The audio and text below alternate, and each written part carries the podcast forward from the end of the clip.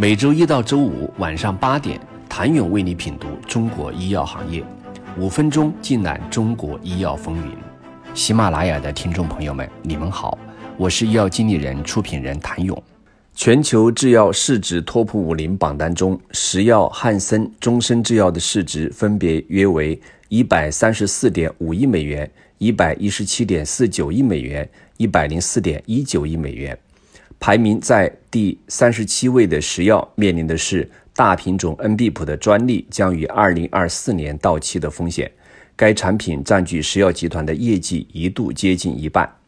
东方比特数据显示，在二零二二年样本医院中，恩必普销售额十七点八九亿元，较二零二一年仅有小幅度增加，但仍然未回到二零二零年前二十亿元的销售规模。主要受到医保谈判降价的影响。据悉，二零二零年底医保谈判结果发布后，石药集团发布了恩必普价格调整公告，两个剂型的降幅均超过百分之五十。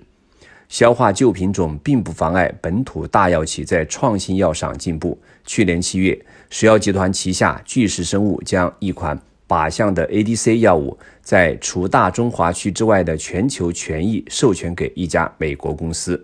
今年二月，巨石生物又将一款重组人源化抗体偶联物产品授权给另一家公司，两笔交易总额近二十亿美元。排名第三十九位的汉森制药今年成功将六款创新药送入医保目录，包括续约产品，特别是将首款由本土药企商业化的罕见病用药依赖利珠单抗送入医保。该药为我国首个且唯一的视神经脊髓炎谱系疾病医保用药。同时，汉森也在充斥着外资药企的罕见病用药领域，开辟出了本土药企的一方天地。排名第四十三位的中国生物制药，则在国际化上迈出一步。近日，美国外国投资委员会批准同意其全资子公司收购了一家英国生物科技公司，其目前在研的有针对非小细胞肺癌及弥漫性大 B 细胞淋巴瘤二期临床试验。如果说2021年以前是资本高歌猛进、投资创新药企的几年，2022年可以明显看出，传统大药企经过前期的默默积淀，其自主研发的创新药如一匹黑马，逐渐进入创新药竞争场域。相信在几年之后，国内的本土大药企市值也将收到来自创新药成果的加持。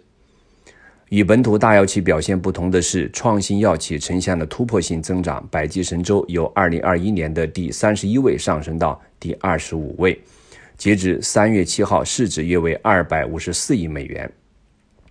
信达则首次进入市值 TOP 五零名单，排名第五十，市值约为八十四点二八亿美元。值得注意的是，在二零二一年同期，信达生物的市值仅为。五十八点九亿美元，一年市值涨幅超过百分之四十。百济神州在二零二二年产品大丰收，核心产品泽布替尼二零二二年全球销售五点六五亿美元，同比增长百分之一百五十九。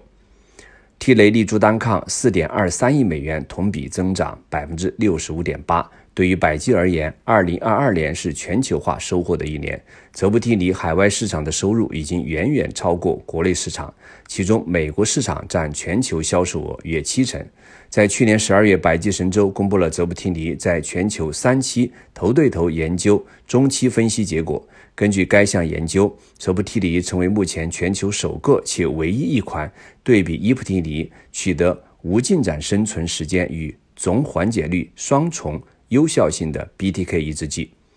此外，2022年，替雷利珠单抗出海也取得多项成果，其鼻咽癌、非小细胞肺癌、食管鳞癌等适应症已经在欧盟、英国等地递交新药上市申请。信达生物截至2022年有八个产品获批上市，